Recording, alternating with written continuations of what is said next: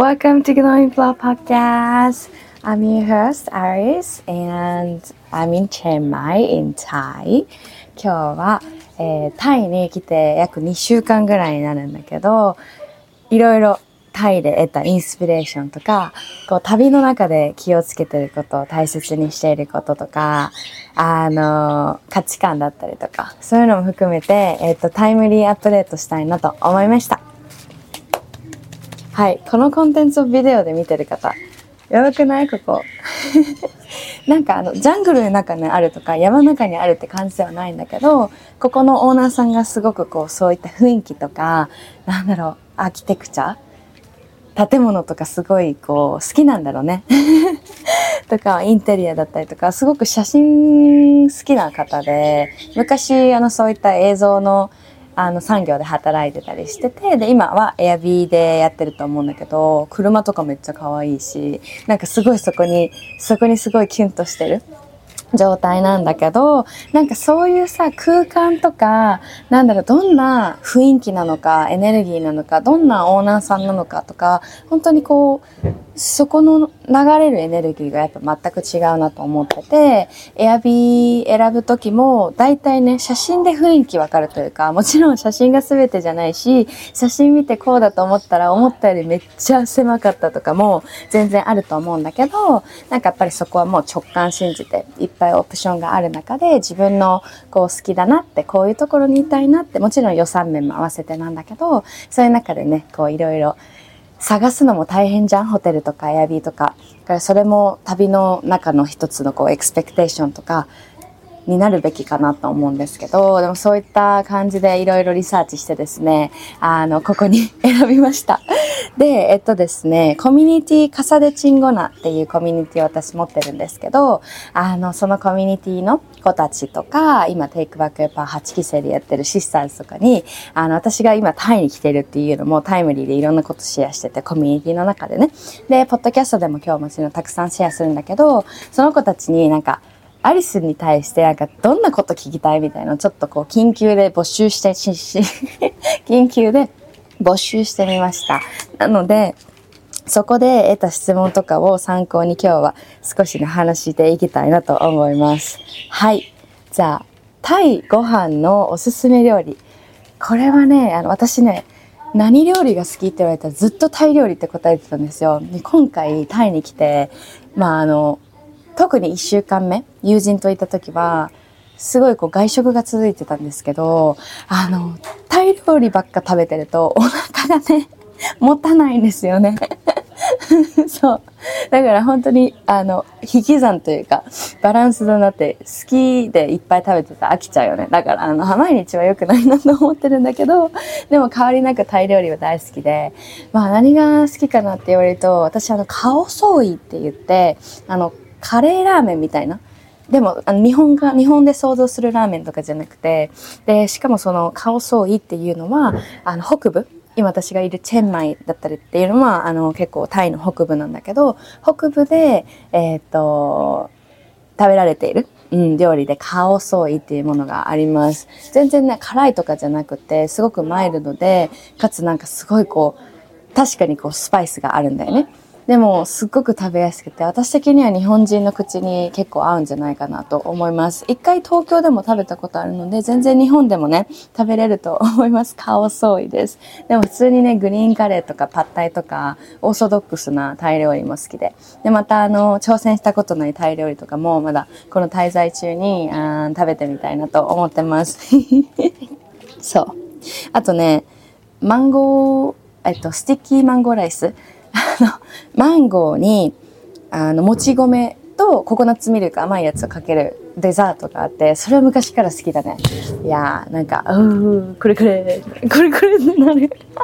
なんか友人によるとフィリピンにも似たような、あの、もち米も似たバージョンで、ココナッツミルクに似たバージョンで、そこにマンゴー乗ってるっていうのがあるみたいなんだけど、まあなんか、また、あの、フィリピンバージョンも挑戦してみたいなと、トライしてみたいなと思ってます。次。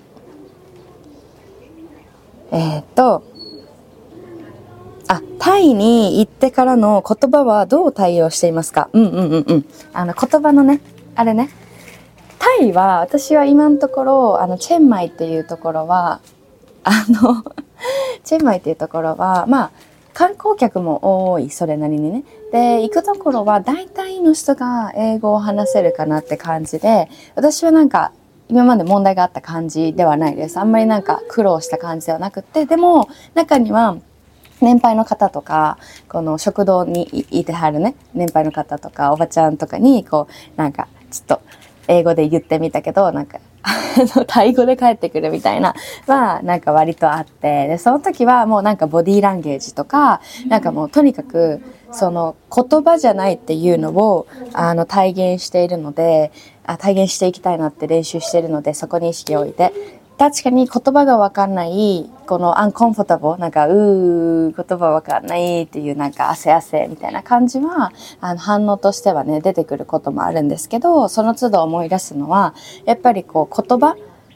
じゃなくって言葉を超えてその目の前の人とのハートとのハートのつながりをすっごくこう意識するというか言葉じゃないよなって言葉がわかるわかんないじゃないよなって人類的にも なんかそういう動物もさ言葉わかんなくてもなんかこう気持ちが分かったりだったりとかこう通じ合えるっていうのはねたくさんのね、あのシーンで私も見てきたっていうか、うん、ワンちゃんだったりそうだしいろんなね動物なんか言葉じゃないよね。言葉が分かんない時にあなただったらどうするっていうことをなんか自分に聞いてほしいなと思うんですけど。すいませんちょっと。あの周りの環境音ねあの入るかも。今ちょっと子供がないんでてその BGM もお楽しみください。そう。であのなんだったっけ？言葉ね。そう。でも、やっぱりまあ、英語ができるっていうのは大きいなと思うんですけれども、でも、例えばじゃあそれが私がスペイン語圏に行った時に、メキシコとか行った時に、英語わかんない人もたくさんいて、状況が違うわけですよね。私、スペイン語もなんかめっちゃわかるわけでもないし、その時にやっぱりこう、ね、これをもし聞いてくれてて、英語を私そんなね、話せないんだよねっていう方に向けての例というか、なんかこう共感できることがあればいいなと思って、あの、お話しするんですけど、メキシコにいた時に、その、英語じゃなくて、スペイン語が主流の国で、で、英語がわかんないってなった時に、でもそこで、私がなんかスペイン語わからないから、おじけづくっていう、こう、方に持ってかれるよりも、やっぱりこう、相手の目を見るだったりとか、そのもっともっとこう、私の放つオーラでコミュニケーション取ってると思うし、自分のその姿勢とか、なんか、あ、わかんないからどうしようどうしようどうしようじゃなくて、わかんないんだよね。そこからじゃあ、どうするっていう、その目の前の人との、こう、言葉を超えた対話の、もっと、もっと、持とうとする姿勢っていうのが本当に大切だし、だからこそそういうスペイン語なり、英語なり自分が伸ばしたいなと思ってる言語っていうのが伸びていくのかなってすごく思うんですよね。だから何々喋れるようになってからみんなと友達になれるっていうふうになんかそういうふうな思考になるかもしれないんですけど本当にそれはなんかこう超えてあの全然むしろその言葉を超えてのつながりは絶対できるし、もちろん言葉ができたら強い、うん、強い というかアドバンテージだと思うんだけど、でもそこにもちろんたどり着く道なりではさ、人とコミュニケーション取らなきゃ何も生まれないというか、だからそこで持ってあげるメンタリティみたいなのは、あの、私は結構ね、注目して、うん、向き合ってきました。はい。次。タイでの心地の良い過ごし方を教えてほしいです。あのね、これをね、YouTube の、YouTube の、待ってや、YouTube ビデオに、えっ、ー、と、作成した、制作したものがあるんですよね。セルフケア、旅の中でのセルフケアっていうので、またそれも、あの、あげたらお知らせするので見てほしいなと思うんですけど、あのまあね、どこにいても一緒なんだけど、旅の中で今回私がすごく意識してることはもう本当にタイムリーにセルフケアなんですよ。セルフケア、そして前回のエピソードでも言ってたけど、そのグラウンディングっていうことをすごく大切にしてて、グラウンディングっていうのも、なんかじゃあどうグランディングしてるのってわかるかっていうと、やっぱり自分の体が心地いいんですよね。心地いいし、すごくこうリズムに乗ってる感じがするし、自分の中のフローがすごく体の感覚でわかる。アイデアがすごく降ってきたりだったりとか、自分の目の前の仕事にすごく取り掛かりだったりとか、何よりその体がすっごく心地よいんだね。あの中身が。中身がすごく整ったり心地よいと、あの、メンタル面だけじゃなくて、体の感覚というか、だから、それが整っていると、すごくこう、気持ちも冴えるし、すごくこう、人生に対しても、日常的にも前向きになれるというか、それが濁ったりとか、そのクリアじゃないうん。と、やっぱりね、ネガティブな思考も入りやすいし、エネルギーっていうのがやっぱ下がるなって思ってて、だからどこにいても日本にいても自分が住んでるとこにいても、その旅、違う国に行ってても、やっぱり言えることっていうのは、そのルーティンを持つこと、自分の中のこう自分が整うあの、セルフケアの方法を知るっていうこと。で、それが私にとっては、まあ、瞑想だったりとか、その、朝スマホ触んないだったりとか、まあ、お水とかお湯とか、さ湯とか飲んで一日始めるだったりとか、ちょっとタイは暑いので、あの、お水なんですけど、常温のね。でも、寒い冬とかさ、はできるだけこう、さ湯を飲んだりとか、そこにレモン入れてみるとか、いろいろ工夫して、なんか自分が、こうなんか、心地よい選択をしていってほしいなって思います。で、もう一個大切にしていることは、もうとにかくく運動をするっていうことです。その運動はま歩くだけでもいいし、私にとってこう長年やってきたというか自分のボディと向き合ってきて、アリスンのですよ、アリスンの中でもう一発で整うっていうか、すぐに整うっていうのは、やっぱり、あの、高度なインインテンスな運動なんだよね。ハイインテンスなあの運動。例えばすごいこうランニングするだったりとか、あのヒットってわかるかな ?HIIT って書いて、High Intensity Interval Training っていうんだけど、それをなんかこう、あの、サーキットみたいな感じで超激しい活動を、まあ、15分だけでやるとかもそうだし、タイにいて、まあ後でね、行ってみたいっていうか行きたいなと思ってるのが、あの、キックボクシング、ムエタイとかキックボクシングとかそういう高度なトレーニングもすごくね、あの、一瞬で整うというか、一瞬で、あ、すっきりしたみたいな感じになるから、私はね、結構その、ゆっくりしたあの、ヨガだったりとか、ゆっくりこう歩くだけっていうよりかは、その日々ルーティンとして取り入れたいのはそういった運動です。なので、タイに来て本当に、あの、ジムにえっとね、登録 ?1 週間の登録とか、そう、あの、日、日割り？日割りじゃないな。 day pass か。 day pass もあるし、 weekly もあるし、で、その中でちょっと weekly 選んで、毎日できるだけ行くっていうのをやってると、本当にね、もう地に足がつく。地に足がつくと、もうど、もうね、あの、本当にスッキリしてて、本当に心地が良いんだね。でも、あの最初の一週間目ですごいいっぱい、あの、外食が続いたりだったりとか、ちょっとこう、他に優先順位が高いものが、プロジェクトをやってたためにあったので、ちょっとこうバランスが取りにくかった。その中でも私はベストを尽くしたんだけど、なんかちょっとこう、グランディングするまで少しこう時間をかけていったっていう感じなんだけど、あの、本当にね、自分を知るっていうのは日々からやっていく。なんかこう、何をしたから私はダメな人間だとか、なんか全然続けられない人間だとか、そういうことをしてほしいんじゃなくて、やってみてなんか自分に合わないものは、はず、外れ、はず、弾けていくし、なんかそれもそれで OK だし、でも、なんかこうトリッキーなのは弾けているのか本当に根本的に自分に合っていないのかそれとも自分の中にメンタルブロックとかそういうなんかできないみたいな理由を探してる自分がいるのかっていうのはなんか自分でそのジャーニーを進めてプロセスの中で進める。私が一概に言えないのはあの分かんないことが多いんだよねほとんど。一回やってみて分かんない。でもそのどんどんどんどん自分と向き合って自分とのこうなんだろう関係を向上するのに取り組んでいくと、なんかこう、どんどんどんどん解像度が上がっていくというか、クリアになってくるから、それを見分けるのも簡単になってくる。でも、その最初のフェーズというか、まだまだこう、常に、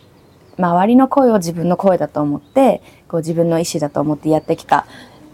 人にすると、昔の私みたいにそうだとすると、結構そこを外していってから本音の自分の本音にどんどんどんどんタップしていくっていうフェーズがあると思うから、ま、それはね、そういうフェーズも、もうなんか今しかないんだと思って、なんか楽しんでほしいなと思うんですよね。そう。だから、なんか本音を、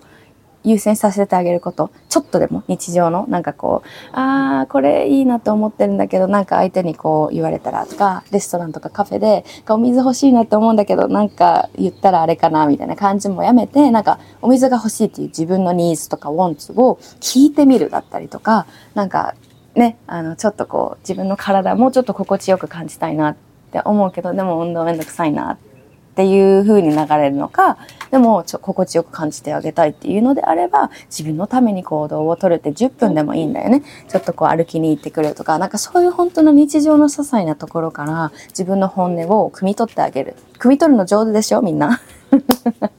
汲み取れるでしょ人のね、あの、思いとか気持ちとか汲み取れるのになんで自分の気持ちを汲み取ってそれに合わせて行動してあげないのかっていうところなんだよ。だからそれを自分の気持ちを汲み取って自分に自分を優先させてあげる自分の本音本当の色だよ。本当の色ってすごくない？色。音色とか言うよね。本当に日本語って大好きなんだよね。私、日本語喋っててよかったってすごく思うんだけど、本音、自分の色、自分の音、に聞いてあげる。そこに合わせてあげる。そこにタップインする。っていうことを、あの、やってあげてください。旅の中でも、あの、日常生活でも、それは変わりないなと思います。日常生活でむしろやってるからこそ、そういった旅でね、あの、状況が変わったりとか、エネルギーが変わったりっていうする中で、あの、自分のね、グランディングをやりやすくなるので、本当にね、日常生活がキーだなというふうに思っています。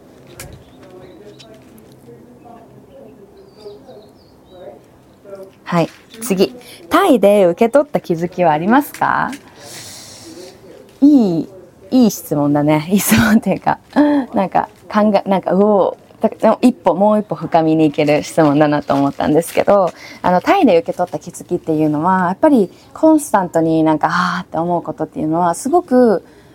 オープンハートを思い出せる国なのかなって思ってて、私にとってオープンハートってすごく大きな、大きな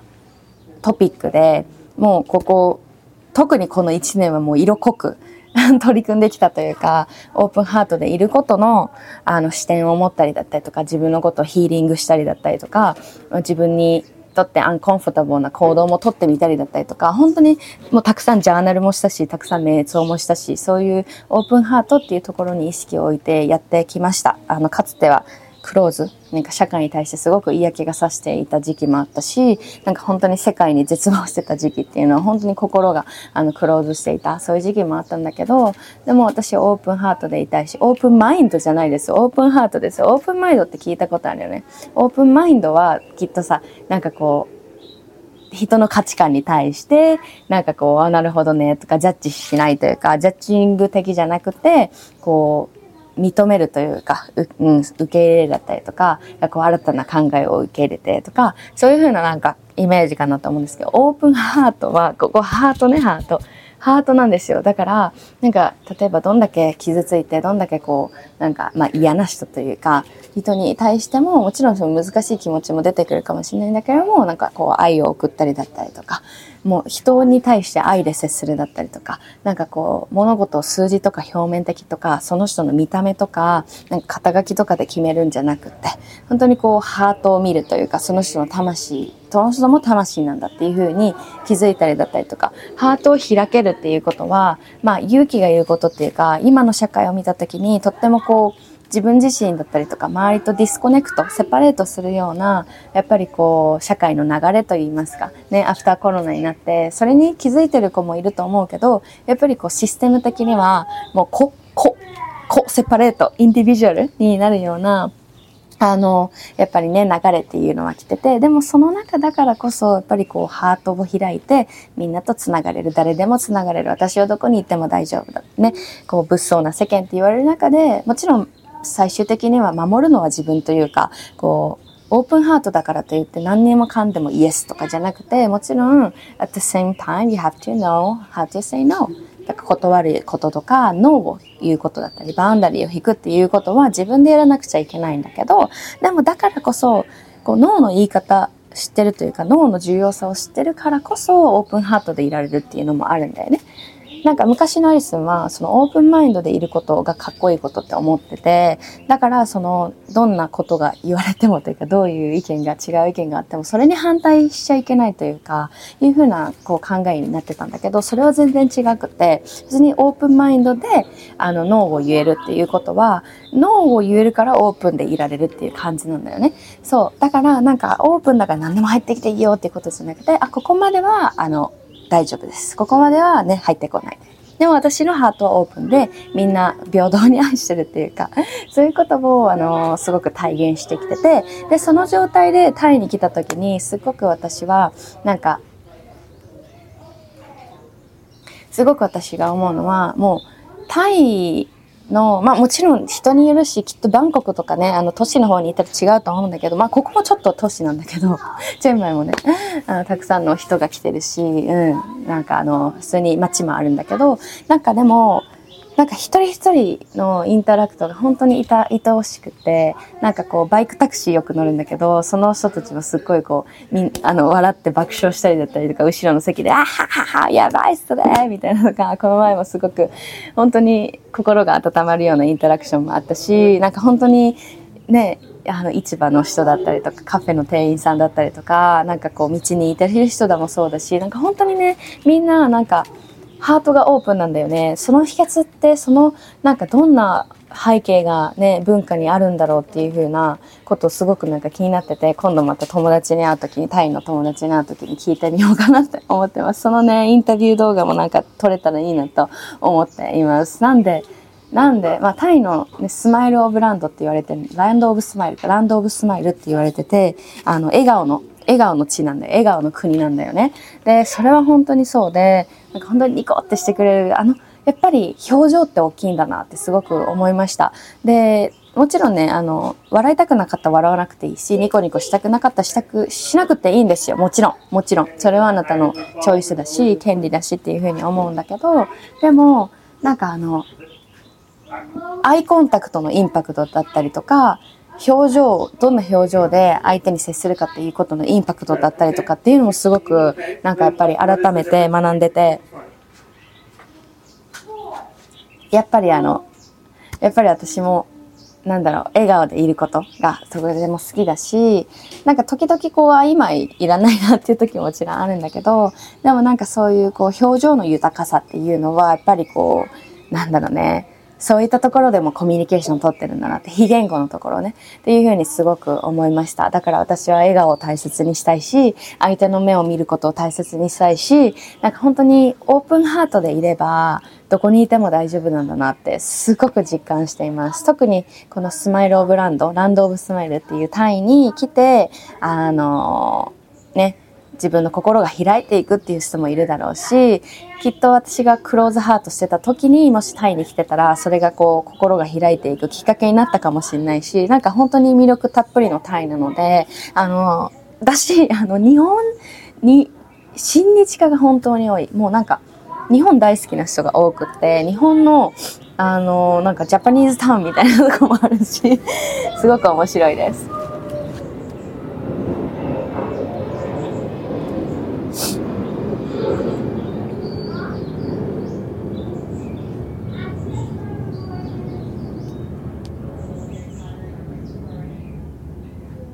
はい。で、タイに行く、行きたいと思ったきっかけは何ですか？えー、っと、海外に長行く流れが来てると言ってた気がするんですが、どんな流れがあったのでしょうか？これは、あの、前回のポッドキャストで、あの、お話ししていることに通ずるので、まあ、短く言うと、なんかその、自分のセンシティビティって結構その重宝するようになってて、そのセンシティブ？繊細さとか、すごくこう、環境に敏感というか、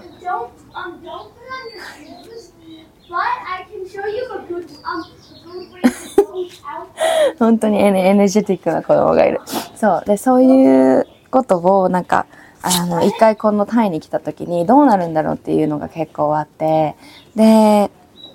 まあ、海外に行く流れが来てるっていうのも、その、日本に8ヶ月、4月から、まあ、12月ぐらいまで8ヶ月かな、いて、やっぱりなんか、なんだろうな、自分が憧れてるライフスタイルっていうのはやっぱりあって、で、私はもっともっとボードスポーツというか、サーフィンも戻りたいし、スケボーももっとやりたいし、なんかアクティブにいたいし、かつすごくね、あの、ここにいるというか、ここにいるっていうか、生の時間、うん、あの、瞑想だったり、読書だったり、ジャーナルだったりとか、なんかこう、どうもっとこうアクティブにわーって感じっていうよりかは、ここに本当に静まる、静まる 鎮の時間だよね。鎮静の鎮のあの時間っていうのも、あの、すごくこう自分のバランスを取れるっていう意味でやってるので、なんかそういうのももちろん日本が私がいた神奈川県のある市のところなんだけど、あの、そこでももちろんできるんだけど、なんかこう自分が思い描けてる土地にやっぱりこう、なんだろう、行ってもいいじゃんってうん、思うんだよね。それはまたなんかね、お話しするよ。あの、お話しするよ。また違うエピソードで。で、あの、もしかしたらそれ YouTube になるかもしれないんだけど、が本当に自分の中で、がこう、